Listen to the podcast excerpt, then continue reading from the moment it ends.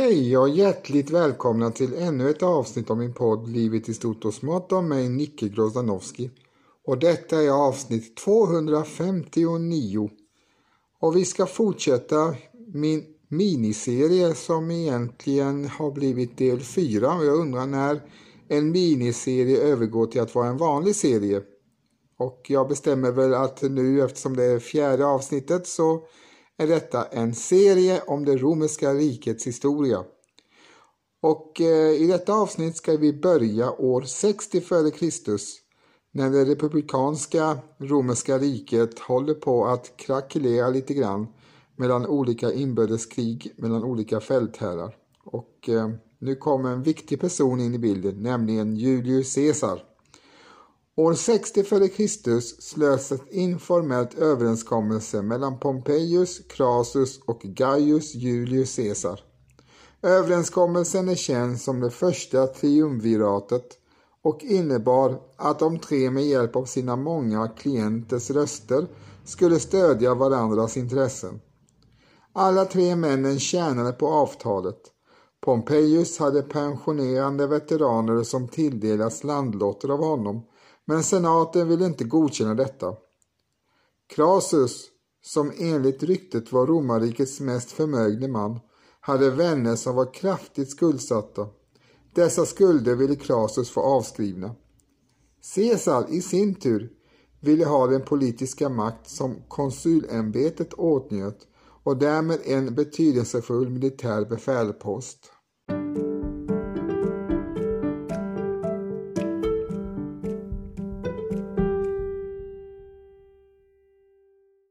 Pompejus föddes den 29 september 106 f.Kr. i Picenium.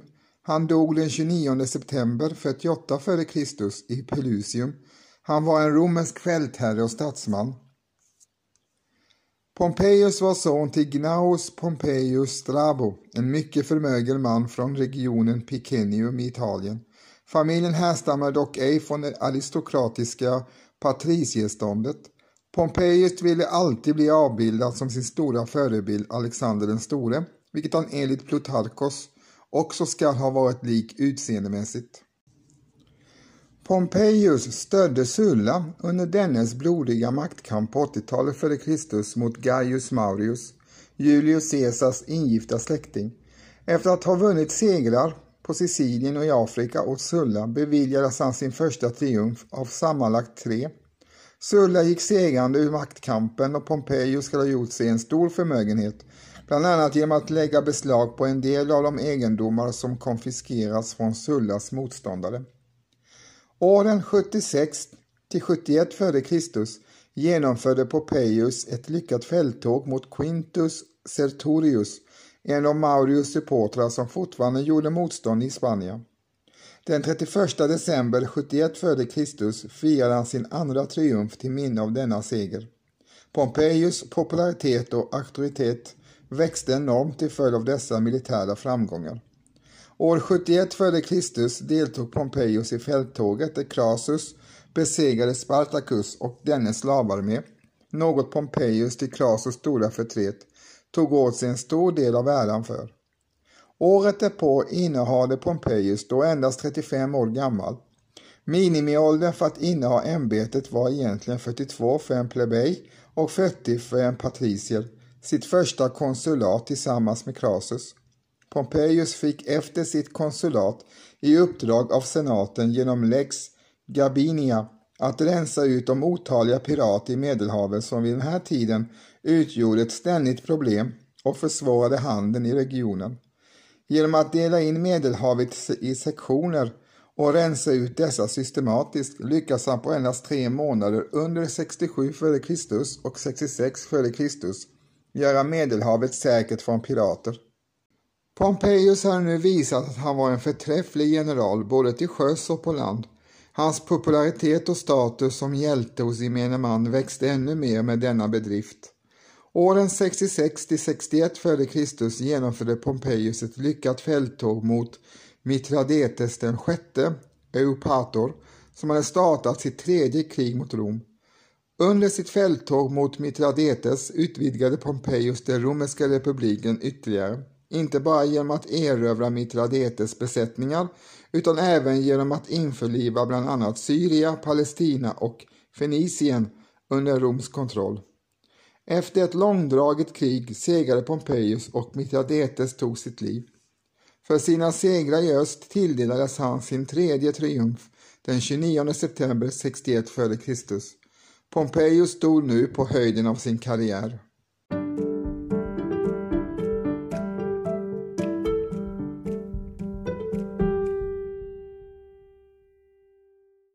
59 f.Kr. blev Caesar enligt planerna vald till konsul. Han ställde sig som överenskommet bakom en lagstiftning som gynnar de andra två, men förde i övrigt en politik som mycket liknade de tidigare radikala tribunernas program.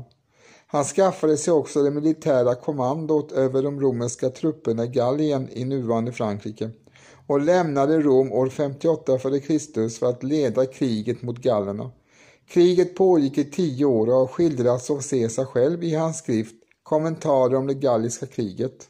Kommentarer om det galliska kriget, eller som den heter på latin, Commentari de Bello Gallico, är de sju böcker som Julius Caesar författade om sin verksamhet under gallerkriget år 58 f.Kr. till 52 f.Kr. Ordet kommentari, som betyder närmast minnesanteckningar eller redogörelse, i titeln ska uppfattas som att Caesar inte hade några ambitioner som historieskrivare utan verket är främst skrivet för att utgöra ett underlag till en framtida litterär bearbetning. Språket i böckerna är torrt, stramt och sakligt. Caesar beskriver genomgående sig själv i tredje person och verket är högt uppskattat för sitt stilrena språkbruk och detaljrikedom i texten. Under flera århundraden har verket ofta använts som en av de första autentiska texterna vid undervisning i latin. Även om böckerna i sak uppehåller sig kring de militära detaljerna ger han i den sjätte boken intressanta beskrivningar av folk och länder som dyker upp längs hans fälttåg och då även skildringar av deras seder, religioner, stammar och karaktär, vilket är den grundläggande och i och för sig diskutabla kunskapen om dessa folk vi överhuvudtaget har idag. Texterna har översatts till svenska flera gånger. Den senast publicerade Åke Frid och utkom 1963. Georg Schauts utgåva från 1828 fungerade länge som lärobok i latin. I denna utgåva är originaltexten från alla de sju böckerna presenterad parallellt med översättningen och första boken är matchad ord för ord enligt den hamiltonska pedagogiken. Och så här kan det låta. Nu ska jag försöka mig på med lite latin och jag ber om ursäkt om uttalet inte är hundraprocentigt korrekt, men jag gör ett försök. Gallia est omnis divisia in partes tres, quarum unam inculant belgae, aliam aquanti tertiam qui, ipsorum lingua celtae nostra Galli appellantur och det lyder i översättning så här. Gallien är i sin helhet delad i tre delar, av vilka belgarna bebor en, akviantanerna en annan, den tredje, den som på sitt eget språk kallas kelter, på vårt galler. Översättning från Tore Jansson.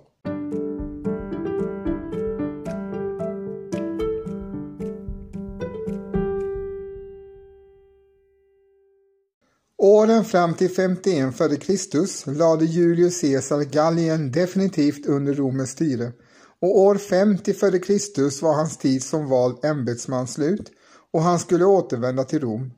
Senaten var oroad över hans maktambitioner och med stöd av hans forna allierade Pompejus gav de honom ett ultimatum. De krävde att Caesar skulle upplösa sina legioner och återvända till Rom ensam. Annars väntade ett förödmjukande åtal för eventuella olagligheter som han begått år 59 f.Kr. Triumviratet var nu upplöst. Crassus hade dött efter slaget vid Karae 53 f.Kr. i en misslyckad kampanj mot det partiska riket i öster. Pompejus var guvernör över Spanien men skötte uppdraget genom ombud och hade i Rom skapat sig en position som förebådade det kommande kejsardömet.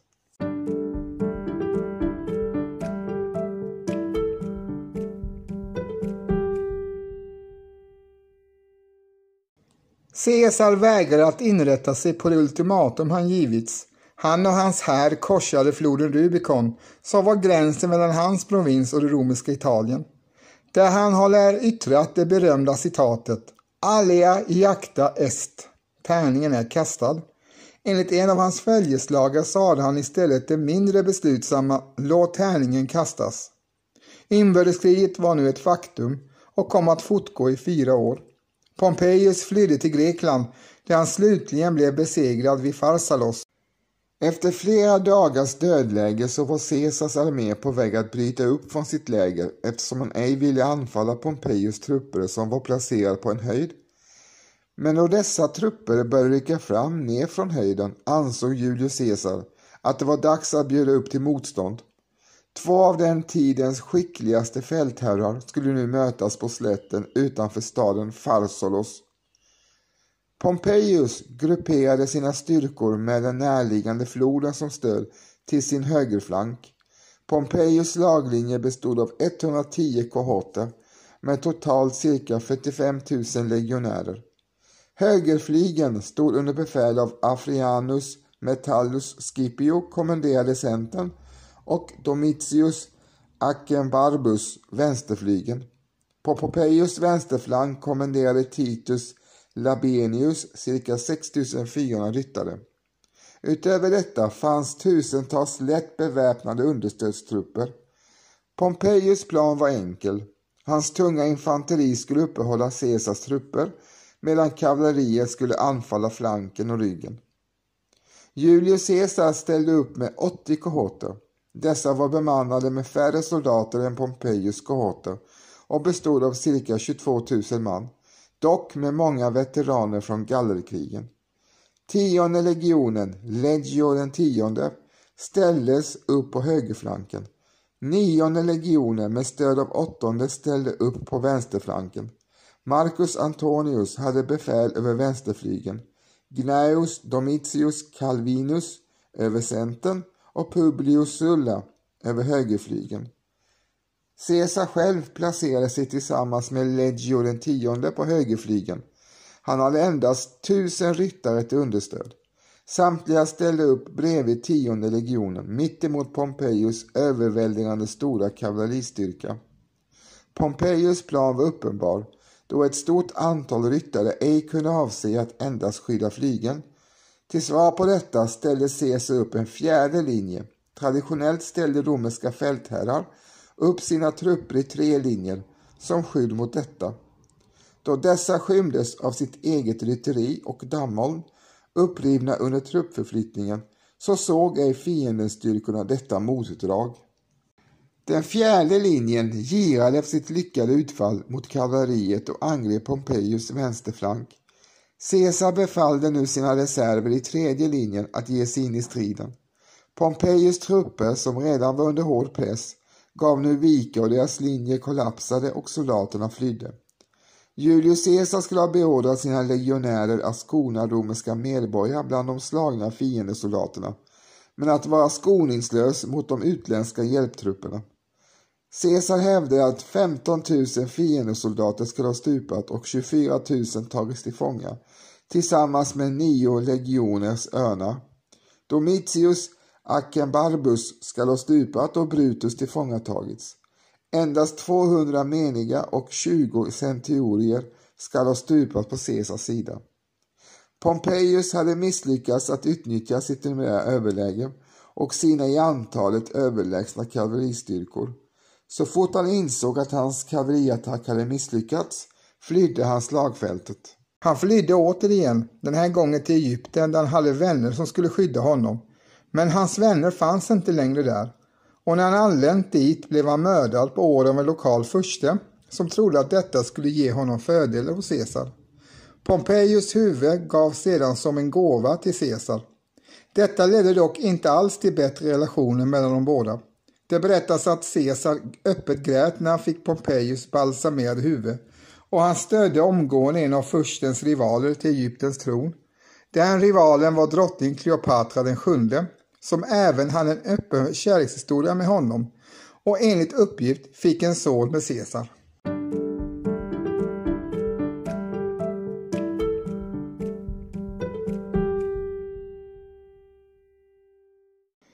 Efter Pompejus död fortsatte Julius Caesar kriget mot hans anhängare och andra motståndare i östra medelhavsområdet, Nordafrika och Spanien. Trots att han endast sällan befann sig i huvudstaden Rom lyckades han samtidigt bli vald till en rad olika ämbeten och samlade därmed på sig makt som ditintills hade varit uppdelad på flera personer. År 44 f.Kr. utsågs han till diktator på livstid. Han utökade senatorernas antal vilket innebar att den gamla nobiliteten fick mindre att säga till om och han fullföljde Gaius Gracchus program för att underlätta statsproletariatets livsvillkor. Även på andra sätt framstod han som en folkets man, men han ifrågasatte aldrig den privata äganderätten och delade ut jord till proletärer endast på den besegrade Pompejus egendomar och ute i provinserna. Marcus Porcius Cato, även känd som Cato den yngre eller Cato Utsensis, han föddes 95 f.Kr. i Rom och dog 46 f.Kr. i Utica i provinsen Afrika. Han var en romersk senator och stoiker, känd för sina konservativa värderingar under romerska republikens slutskede. Han var sonson son till Cato den äldre. Cato gjorde under 60 till 50-talen före Kristus karriär som kvästor, folktribun och pretor. Han var optimalt känd för sin hängivenhet för republikens ideal och sitt motstånd mot Julius Caesar och Pompejus maktsträvanden. Omkring tiden för Caesars konsulat, 59 f.Kr., försökte han förhindra dennes kandidatur och senare stoppa dennes agrärreform till förmån för Pompejus veteraner genom filibuster, men misslyckades. Cato fick därefter ett närmast påtvingat uppdrag på Cypern. Sedan Pompejus gripit makten i staden var Cato en av de som starkast krävde att Caesar skulle avsättas som ståthållare i Gallien och ställas inför rätta och motsatte sig alla kompromisser med caesarianerna vilket bidrog till att utlösa ett inbördeskrig. Efter Pompejus nederlag i slaget vid Farsalos år 48 f.Kr. flydde Cato med ett antal andra till provinsen Afrika och satte upp en ny armé som besegrades i slaget vid Tapsus år 46 f.Kr. varpå hans situation blev omöjlig. Som befälhavare i staden Utica nära Tapsus skulle Cato inte kunna undgå att bli tillfångatagen av Caesars trupper. Erfarenheterna från inbördeskriget pekade på att Caesar inte skulle avrätta sin motståndare utan istället benåda honom. Enligt republikens ideal skulle det betyda att Cato kom i tacksamhetsskuld till Caesar som avstått från att döda honom. Detta skulle tvinga Cato till att antingen tiga med sitt motstånd eller förlora sin heder när han angrep sin välgörare Caesar som skonat honom. Cato valde då att ta sitt eget liv genom att först försöka skära upp sin buk. Självmordsförsöket misslyckades dock och hans sår förbands och syddes igen. Men Cato var envis. Han rev upp stygnen och slet ut sina inälvor och förvägrade därmed diktatorn möjligheten att benåda honom. Efter sin död fick han ärenamnet Utsensis i stil med romerska befälhavare som fick tillnamn efter en stor seger. Republikanerna räknade Cato som en martyr medan Caesar publicerade skriften Anti-Cato för att sväta ner honom. Han blev i senare romersk tradition sinnesbilden av omutlighet och mod i kampen mot envälde.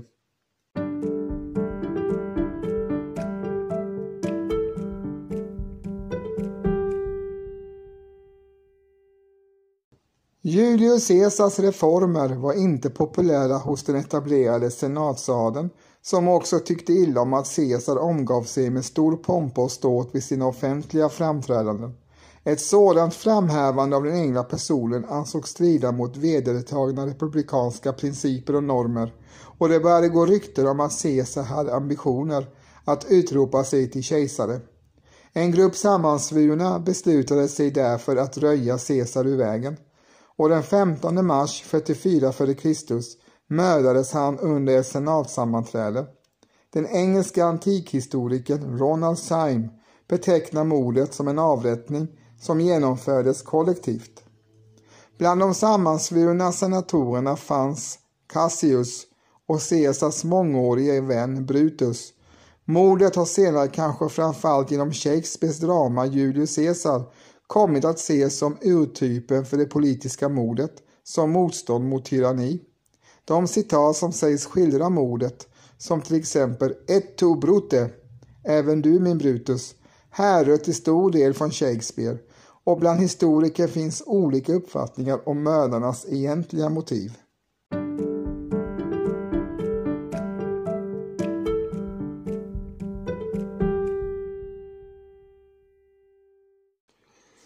Mordet på Julius Caesar utlöste kaos i Rom.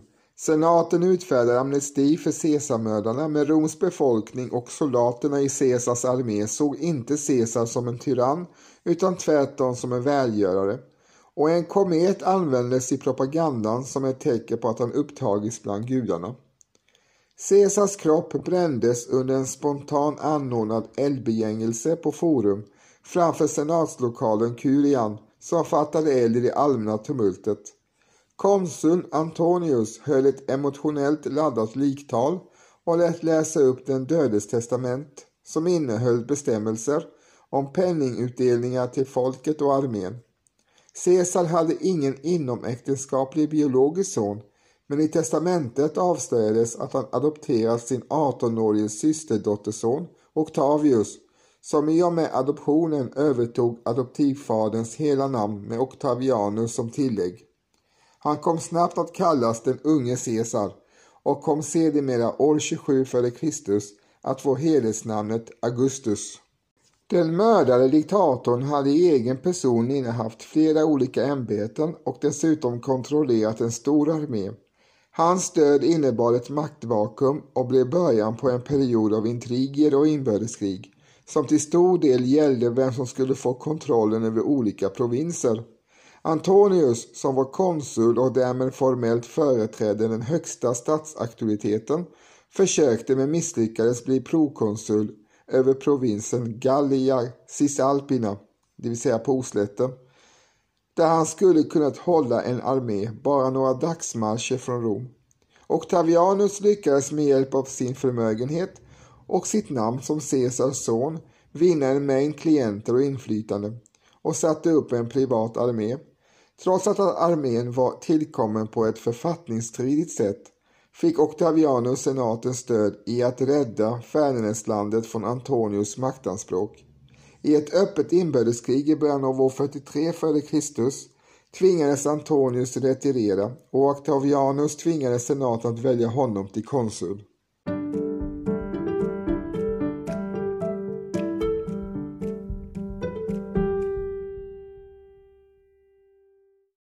När Octavianus väl hade etablerat en maktposition började han samarbeta med sina tidigare motståndare. Ett år efter mordet på Caesar bildades det så kallade andra triumviratet mellan Octavianus och de gamla makthavarna Antonius och Marcus Lepidius. Antonius hade uppnått stor berömmelse som general och politiker. Även Lepidius hade stora militära bedrifter på sin meritlista. Tremannastyret var lagligt sanktionerat med mandat att hämna Caesars död och återställa ordningen i staten. Triumviratet spårade snabbt upp många av konspiratörerna och andra som av olika skäl misstänktes ogilla Roms nya härskare. Många av dem dödades, däribland Cicerio. Både Brutus och Cassius lyckades dock komma undan och samlade sina arméer i det norra Grekland. Inbördeskriget var ett faktum och kom att avgöras vid Filippi år 42 f.Kr. Med Rom och de västra provinserna i enväldigt grepp reste triumviarerna en imponerande krigsarmé och hastade iväg till Grekland med närmare 30 legioner. När de nådde Filippi i Makedonien, som ligger i nordöstra Grekland, hade de 19 till sitt förfogande. Resten hade kommit efter. Cassius och Brutus hade lika många, minst 80 000 legionärer och ytterligare hjälptrupper från de östliga provinserna, i synnerhet bågskyttar. Två av de östliga legionerna bemannade amiral Akenobarbus flotta som hade kontroll över farvatten. Triumvarierna var således utmanövrerade till havs. Antonius och Octavianus slog läger utanför Cassius och Brutus uppförda vallar på vägen mot Bysantium, nuvarande Istanbul, idealiskt placerad mellan en bergskedja och ett träsk. Antonius försökte bygga en brygga genom träsket för att kringgå Cassius formationer, men när detta inte lyckades lät han i sin berömda ilska storma vallarna istället. Brutus anföll Octavianus och drev ut honom i träsket, upplöste minst fyra av triumvariernas legioner och slaget såg ut att leda till en ny republikansk konservativ dominans i Rom. Emellertid hade Antonius med otroliga framgångar lyckats driva Cassius på flykt. Två legioner förlorade han och denne begick självmord i tron om att allt var förlorat. Tre veckor senare ledde ett nytt slag mellan Antonius och Brutus till en senares nederlag. Han flydde, men hans ikapp och Brutus begick självmord. Efter detta delade de tre triumviralerna upp riket. Antonius erhöll den östra delen medan Octavianus tog hand om den västra. Lepidus försköts efter några år. Som härskare i romarrikets östra del kom Antonius i kontakt med Egyptens drottning Kleopatra och det visade sig att Caesar var far till hennes son Caesarion. Efter något år blev han återkallad till Rom och gifte sig med Octavianus syster Octavia. Syftet var förmodligen att omöjliggöra svåra konflikter mellan Antonius och Octavianus. År 39 f.Kr. återvände Antonius till Egypten och han tycks på riktigt blivit förälskad i Kleopatra. Till många romares ilska och förtret gifte han sig med drottningen, vilket var början till en konflikt med Octavianus som skulle utmynna i ett nytt inbördeskrig.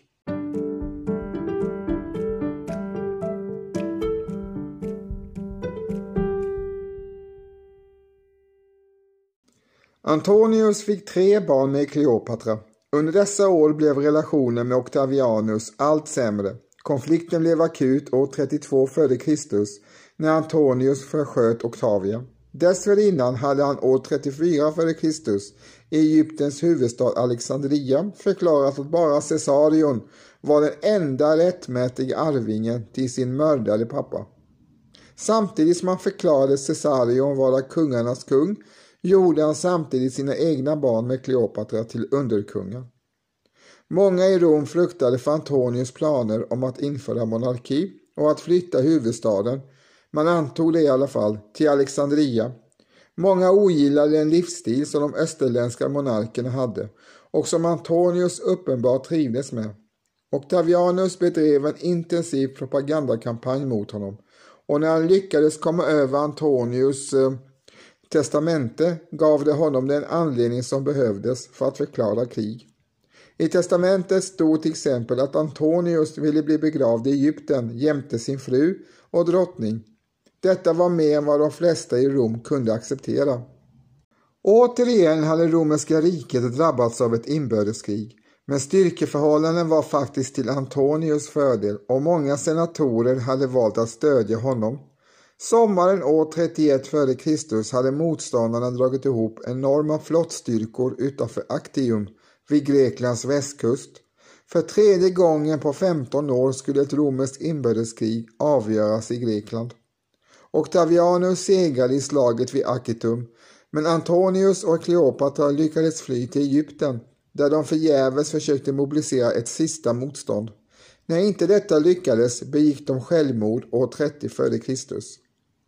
Octavianus var därmed ensam härskare i Rom. År 27 f.Kr. erhöll han av senaten hedersnamnet Augustus den lysande och tilldelades exceptionella maktbefogenheter samtidigt som senaten fortfarande formellt styrde riket. Av eftervärlden betraktades detta som ett sista steg i den process som förvandlade Rom från en republik till ett kejsardöme.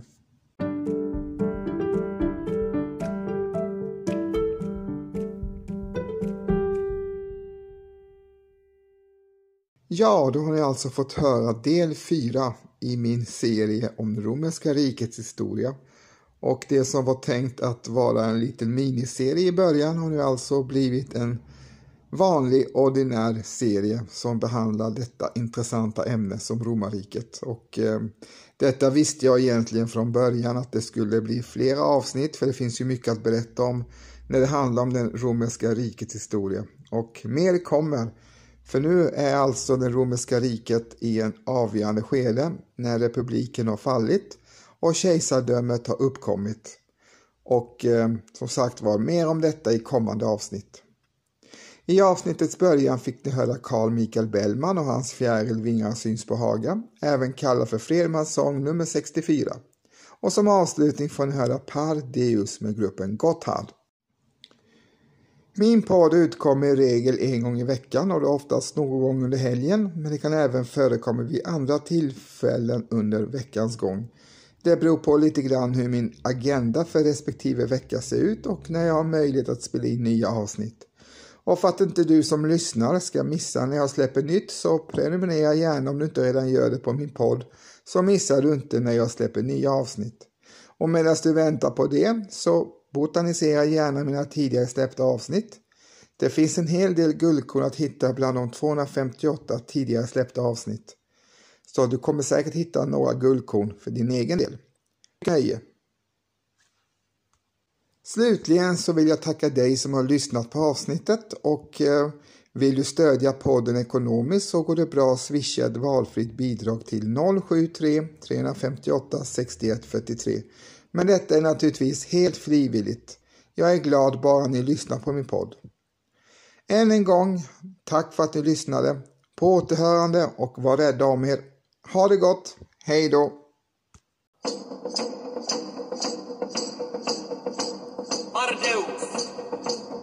Muita gran vertude paraua comual udisen todos nas. Ai Santa Maria,